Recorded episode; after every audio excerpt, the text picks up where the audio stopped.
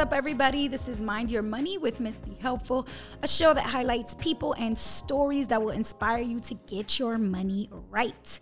Now, today, if you're listening to this episode on the day that it dropped, it is February 1st, which is officially the first day of Black History Month.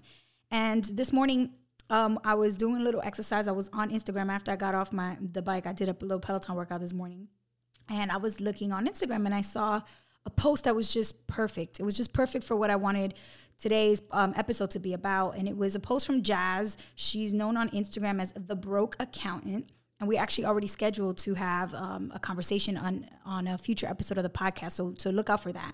Um, but essentially, her post said, and I will literally just read it. As we enter Black History Month, it's important you do your own research about Black history. Last year was a drainer and I'm still recovering. So I don't have the energy to help educate everyone on my history, especially when we live in a time where there is Google. Instead, I will give you topics to research. Uh, she's currently reading a book highlighting black millionaires after slavery, and she shared a fun fact that said Madam C.J. Walker was not actually the first black millionaire, which is interesting because uh, I've always heard that she was.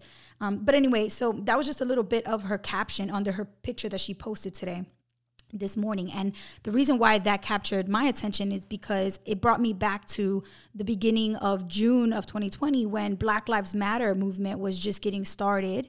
And I wanted to do my own research. And it's so interesting because that was my gut instinct. Like my gut instinct was to just go online and start reading more, learning more, just dive into understanding, you know, the plight that black Americans have faced historically and that con- they continue to face today. And so it's interesting that um, I've seen this a lot, a lot of like a call to action from my black friends and from a lot of the black community members that I've seen on you know, personal finance Instagram space is just to make sure to remind everybody like, hey, we we don't have the the space, the capacity the the time the energy to really educate everybody on what's going on. And so this is a call to action to take the time for yourself to really do the research and to do the work. And listen there's so many things to learn. And talking to you know like one of the things as a latina that i've done recently is just like trying to learn about my own history asking my mother to tell me about her grandparents and her great grandparents like I, I felt so sad that I didn't know a lot about my ancestors before, like my grandparents. And so, even just that small um, takeaway of like an, a little homework assignment to dig into your own history and the history of other people, because it's so important for us to just continue learning and not to get lazy and think that we can just scroll and learn on Instagram or on whatever other social media. Like, that's just, that's not enough. So, anyway, I wanted to take on Jazz's challenge and take us back to a rebroadcast an episode that I posted on June 1st, 2020 where I just I had spent the night before just doing a few hours of reading online. And a lot of the information that's shared online is stuff that a lot of people do already know uh, you know a lot of stuff about redlining and the Tulsa the massacres that happened in Tulsa and for me, I was like, you know what? I want to learn about something that I didn't know. And that's when I really dug into the story of Freedmen's Savings Bank, which I'm so excited to rebroadcast today and share it again for those of you that didn't catch it before. Trust me, this is one of the most popular episodes that I have dropped on my podcast. And it's also on YouTube. And it is really just digging into the story of the very first black bank in the United States, or the first bank to serve black Americans in the United States, and the story of the, the rise of the bank, but also the fall of the bank, which is really uh, what the story is actually about. So, um, without me talking too much about it, I'm just gonna go ahead and jump in, enjoy the episode, and make sure that you take time this month to really celebrate, honor, and highlight Black stories as much as you can. Thanks, everybody. I wanted to share this story that I found out, um, which basically starts a little bit after um, the Civil War. It's when like the 13th Amendment happened. And by the way, if you guys have not seen 13th on um, Netflix, you have to see it. It is incredible. And it's basically about the 13th Amendment, which is when slavery was abolished. And, you know, this happened in like 1860s, right? So this is like super early, uh, you know, when of course, like there was not a lot of the systems that we know of. The way America is now, it was very different back then, obviously, because slavery was still going on and had just been, uh, you know, established in the law as being not legal, right? So uh, you got all these people, uh, Black Americans, who were enslaved, and then one day to the next, it was like, okay, now you're freed Black people, supposedly. I mean, a lot of them were not technically free, but you know the law said that right? So now the immediate things you would think people who were just freed from slavery what are the things that they're going to need? Well they're going to need food they're going to need clothes they're going to need shelter they're going to need medicine right? The basics like things that we need for survival okay yes. But everybody knew like eventually down the line there are going to be more needs like more robust needs like we we're a, a, a society that's a little complex right? Like we need we need banks we need financial services we need legal services we need education we need you know they're going to have access to money now because they're free. They're going to be able to go work. And so they're going to need a place to put that money, a safe place to keep that money. So, you know, basically congress kind of decided like all right this is a time where we're going to need to create a social service to support all of these black people who were uh, formerly enslaved and need a place to you know learn about financial education and place to literally put their money and keep it safe so they created this uh, bureau and the, the government congress literally created something called freedmen's bureau literally freed man like men who were freed. And so Freedmen's Bureau basically offers social services to black people. And, you know, they put this, the, the first thing that this bureau put in place was a bank, bank, a bank called Freedmen's Savings Bank. So this, again, 1865, right? This is the year that the bank was created. So now I, when I was reading about this, I'm like, wait, I mean, if you open a bank and you just have all these people who were literally just enslaved, so they ain't got no money, like, what are they gonna need a bank for, right? Like that was my my initial reaction, but that that is wrong because I had no idea the amount of people who were enslaved that were actually in the army. Like, if you don't know this stuff, I I don't blame you. I didn't know any of this stuff because I didn't learn this stuff in school. A lot of times, public school curriculum does not include things like this this. And so, per- personally, me, I went to public schools my whole life. I went to Brown University and I took a class on uh, African American education in the US, but I never actually really learned about slaves that actually were in the army fighting during the civil war like all of these specific things like i'm sure i was aware of it but i just didn't know the numbers the masses right and so this large number of you know formerly enslaved people who were in the army all of a sudden the civil war is over and they're now like sent home as free people. They got paychecks from their service in the army and they're like okay what are we going to do with all this money? This is the first time that they have money. They, obviously they're going to need a place to put it. And so they're like all right we're going to go to this bank that was specifically created for black people who were for just freed and it was also providing basic financial education it wasn't just like oh put your money here and give us money and we're going to give you services they were also teaching you know um, blacks the the the things that they needed the basics of financial education so that they understood how to use the bank. Because if you never have money, all of a sudden you got money and you go into a bank, that doesn't mean you're gonna know exactly what to do. I mean, I go to schools all the time and I talk to kids and you know, young um, kids, preteens, middle school, high schools, and a lot of times these kids will literally raise their hand and be like, Miss, how do you put money into a bank account? And like when you're trying to get the money out of the bank, how do you get the money outside of the bank? Do you have to go in there every time you need to get your money out? Like they if you don't know you don't know and so these people literally had no conception or knowledge of how banks work how financial institutions work. So okay so freedmen savings bank is like there to teach them that and also to help them literally save their money. And so now it's like all right cool. We, we go here and we learn. Everything is going well. They're they're learning. They are saving money. And again I, i'm talking about like a lot of people. Like I, don't know. I mean, I don't know the specific numbers, and I'm, i, sh- I could have looked it up. I should have looked it up, and I, I feel like I, am missing this information here to talk about how exactly how many people, uh, you know, came back as uh, free people after the war. But the point is, millions of dollars were put into Freedmen Savings Bank. Millions of dollars from tens of thousands of people. So of course, seeing millions of dollars coming in, the bank got hyped. The bank got overhyped because they're seeing all this money, cha-ching, cha-ching, ching. They just see dollar signs, right? So now they're spreading this money out. They're like, oh, let's open a location in Washington, D.C., right? The nation capital. Or we're gonna go and put buildings, banks everywhere, physical banks, so that we can have more customers, right? We're gonna have black people from everywhere that are now free are gonna start using these services, right?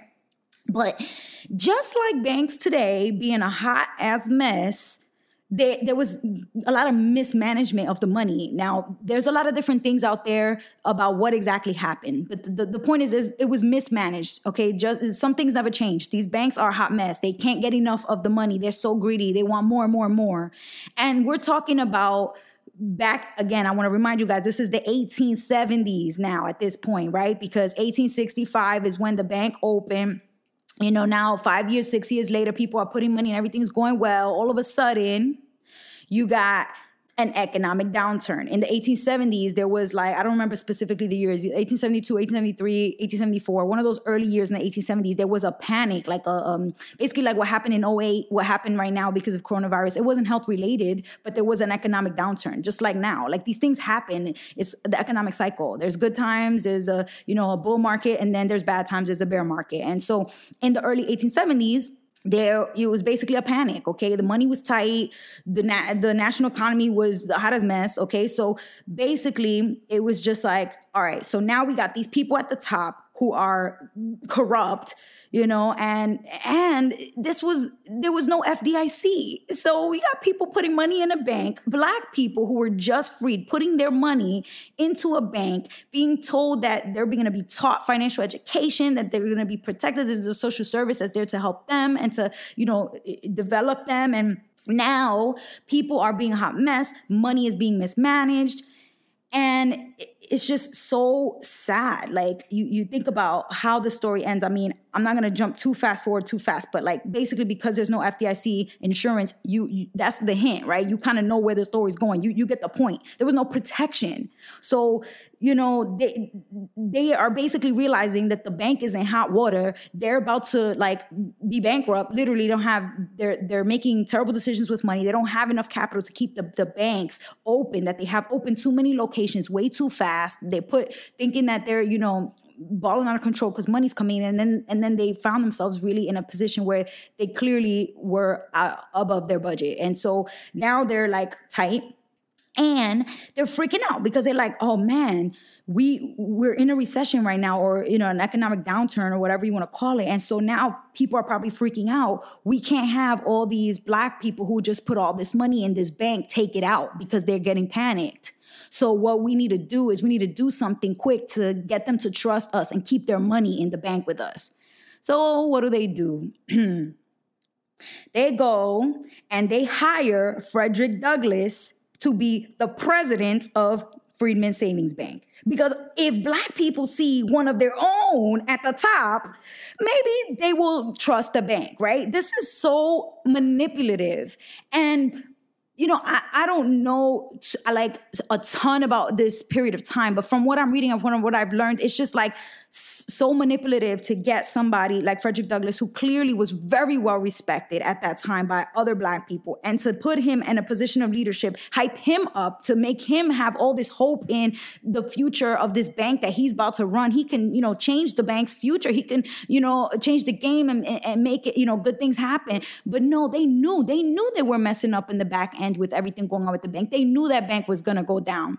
And so it's just so sad. And basically, long story short, what this led to was 61,100 people, more, over more than that, but that's the rough estimate, right? 61,100 people completely lost their money. And these are not just quote unquote people, like in general. We're talking about Black people who were formerly enslaved. So we're talking about Black Americans, 61,100 of them put their money in an institution, a financial institution created by Congress American Congress, okay? And $3 million worth of their money was gone.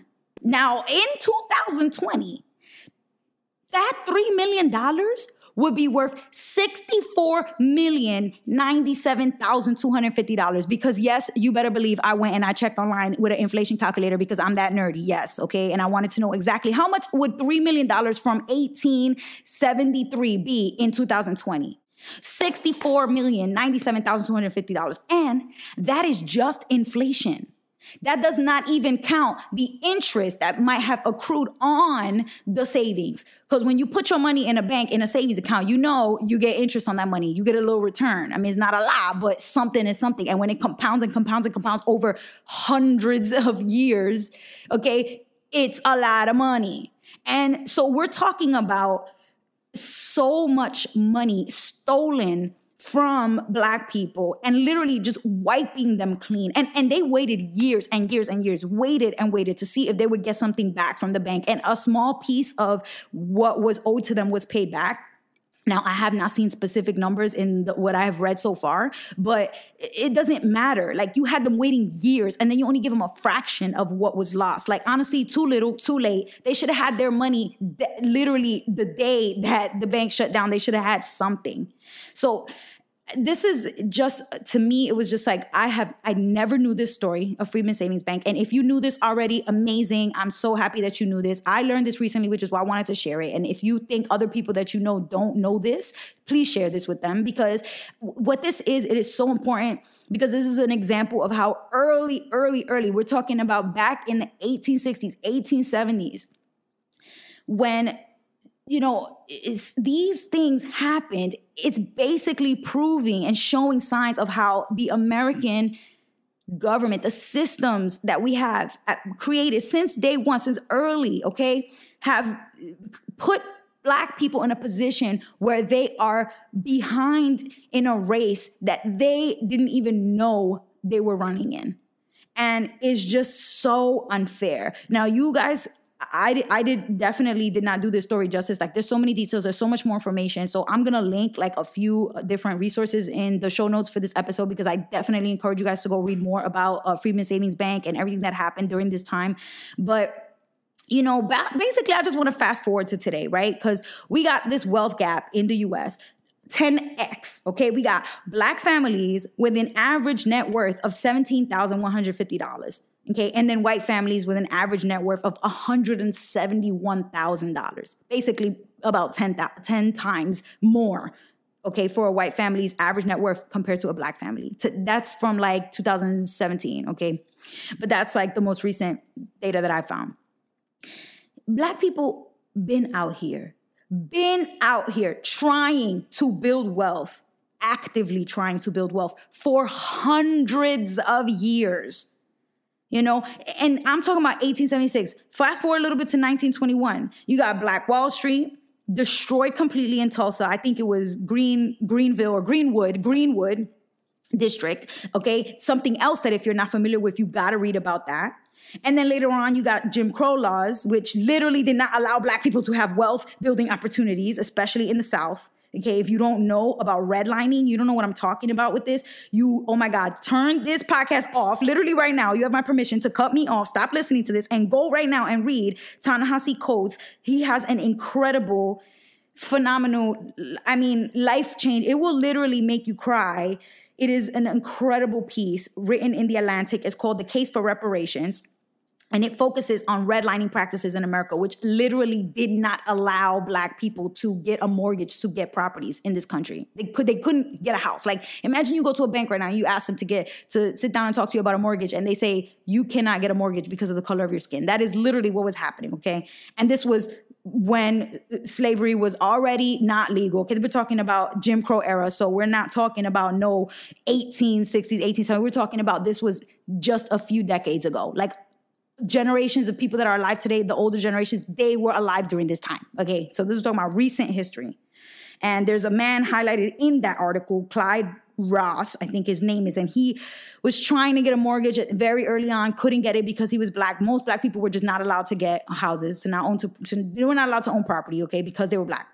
So all of this to say, like, Uh, uh, basically from all of these examples i mean there's so many more examples but these are just basic ones that i'm listing here to show that wealth time and time and time and time again in the us wealth has been taken from black people before it even got a chance to grow into anything substantial and anything real. And you know it's not like and i hate when i hear people say oh it's not like that anymore. That's the past. Why are you focusing on that? That's that happened already. Like this is the, the, present time, 2020. Like, let me tell you something.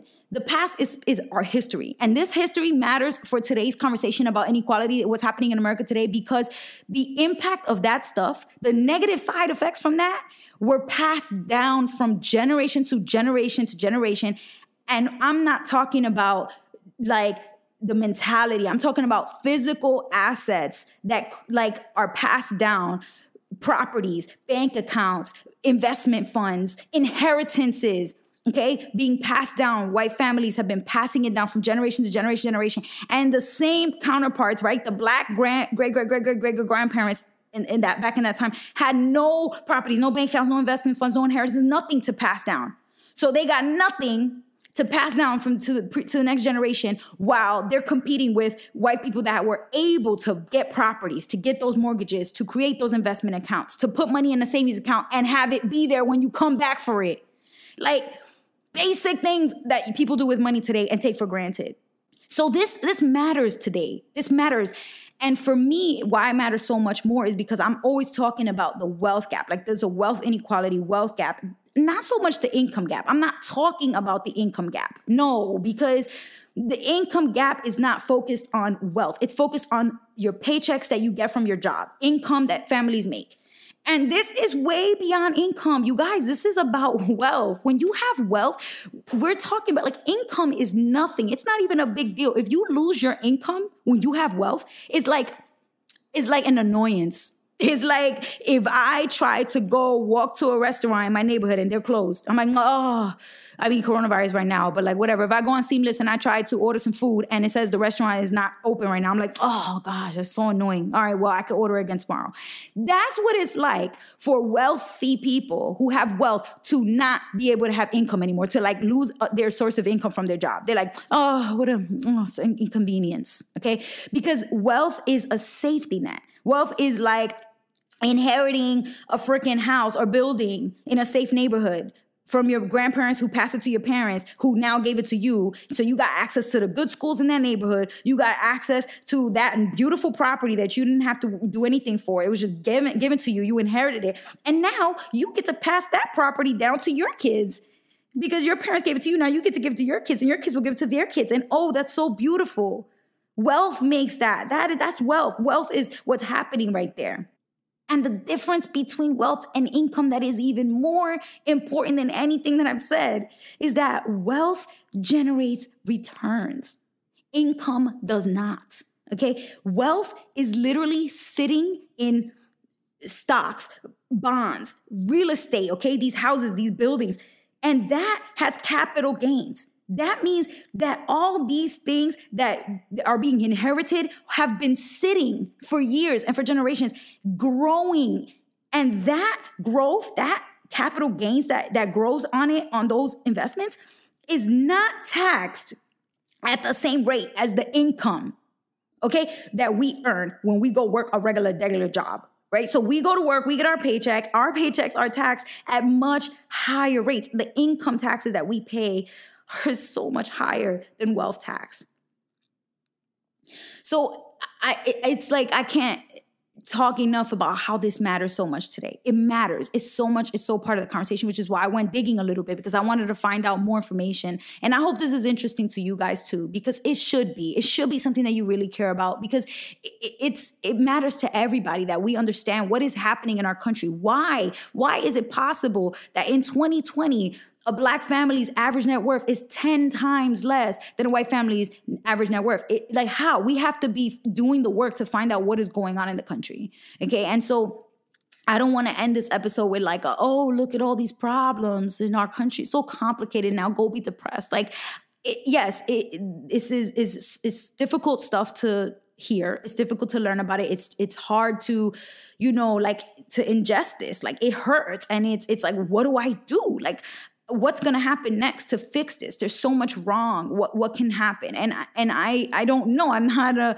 an economist. I'm not an expert in a lot of different things. But i think just basically from what i've shared today i think a basic small offering is that income from inheritance from wealth and from these kinds of things like passed down from generation to generation it needs to be more equitable compared to what you're taxing income, especially because more people who don't have access to wealth are being taxed on income and and literally don't get capital gains. So they don't they don't even have the opportunity to get capital gains tax. Like they're not they don't have access to that whatever's happening uh, when you get capital gains and it's, it's getting taxed it needs to be changed. It needs to be improved. It needs to be updated, renovated for 2020. Like, you know, and even taxes on wealth could be like part of the solution. I think like if you have a bunch of money sitting somewhere, it need like these things are not new ideas. Okay. People have been talking about this stuff. It's all out there already. You know, a lot of the political candidates recently have been saying this kind of stuff. But what what the, what I'm don't think is actually happening is that people are not actually taking it seriously, you know, and that's the frustrating thing. So, you know, if you have, you know, a lot of like stuff in an estate, taxes on an estate or on an inheritance, that could really that could really change the opportunities that people have. Like it can really, really, really change things, especially if the money that you were getting from the taxes w- were used for programs that could give other people better chances at economic success. I mean, redistribution of wealth. I mean, whatever. These are obviously very progressive ideas, okay? And y'all who know me, if you've been listening to myself, if you watch my content, you know that I'm a progressive person. But I really do think like if you understand the history, if you understand where we're coming from, then you're gonna have a better view of where the country needs to go to try to rectify some of the things that have happened in our history that we should not be very proud of. And obviously the actual people living today were not here at that time and don't have anything to do with those things but we're here now and we just have to do what we can with what we have now so i don't know i hope that this episode was intriguing to you. I hope you learned something new. I'm going to link everything that I um, talked about that that I've read, where I got this information from, the Ta-Nehisi Coates article, and everything else that I've been posting on Instagram. If you follow me on Instagram, um, related to uh, you know uh, anti-racist uh, concepts, principles, and beliefs and ideas, I am going to post all of those things in the box in the what do you call it? I was going to say description box because I'm a YouTuber, but in the show notes for this episode. Um, but that's it you guys. I just want to share those things with you and hope that it resonates with you the way that it resonated with me. I definitely have a new perspective on some of the political beliefs that i've held and um, you know and i think it's important for us to to really understand um, you know why our country is where it is today and why all these issues are continuing to come up again and again and again because these are not the first um, protests about police brutality and uh, racial inequality in this country. So when is something actually going to change right? We have to um, we have to do something different if we want a different result. The definition of insanity is to keep doing the same thing expecting a different result okay? I'm sure you've seen that quote somewhere. And and, and we need to do something different. So i'm doing something different with the podcast and i hope that you guys liked it. I hope it was something informative. Um I do have a quick ask for you guys this week. I have been posting every single week, which has been amazing. It's been so fun connecting with the women that I've connected with so far. And I promise you guys, a lot of the guys out there, fellas that are listening, y'all like, yo, what up? Where the men at? I promise I got some of my brothers coming on the show soon. But right now, it's just been strictly girls. And it's just been so fun to talk to these ladies about um, their stories. Um, but we've been doing all this work putting these stories out here. And I haven't reminded you guys ever, since the intro episode, I have not brought it up again that rating the show and leaving a review is so hugely helpful because again it helps to put the show on the radar of people that are listening. So if you're new and you're on spotify or podcast app and you're going through and you're looking for content like it's not going to pop up for you if if it doesn't have really good ratings okay? So every possible review, every possible rating that pops up that can come in is so, so, so helpful. So please take a second. If you have not already in iTunes, um, if you have an iPhone, go and and just leave a quick review and let people know why you've been tuning in what you think of the show and um and give it some stars five stars preferably but you know however many stars you want to give it okay? And and and that is just something that i really really appreciate. On youtube it's the same thing. I always ask people to give videos a thumbs up and to subscribe because those are the types of things that really do matter in terms of helping the videos get suggested to other people. So same thing with podcasts okay? You guys this really helps me out. And um yeah i think it just it's also really good for people to, to when they go do find it and they go and look at the reviews to see those comments and be like, oh, okay, maybe I should check it out. Like if you're on the fence and you're like, should I listen or not? Your review could be the make or break. It could really help somebody make the decision to give it a listen. So I really do appreciate it. Um, but that is all that I have for you guys this week. Please be safe out there. Please do this work, you guys. Don't, if you're uncomfortable about these conversations and everything that's happening in the social media and, and in the news and in our, literally in our physical uh, cities and towns and spaces right now, like, challenge that okay lean into that discomfort and learn more and try to be better i think that is just all that we can do um, you know in the time that, that we're experiencing right now with the health crisis and with uh, all of the racial uh, tension happening and all of the uh, demand for for better um, you know for a better country so i think you know, do what you can. I'm trying to do what I can. Thank you so much for listening. And uh, hopefully, you'll come back next week for a new episode on Monday.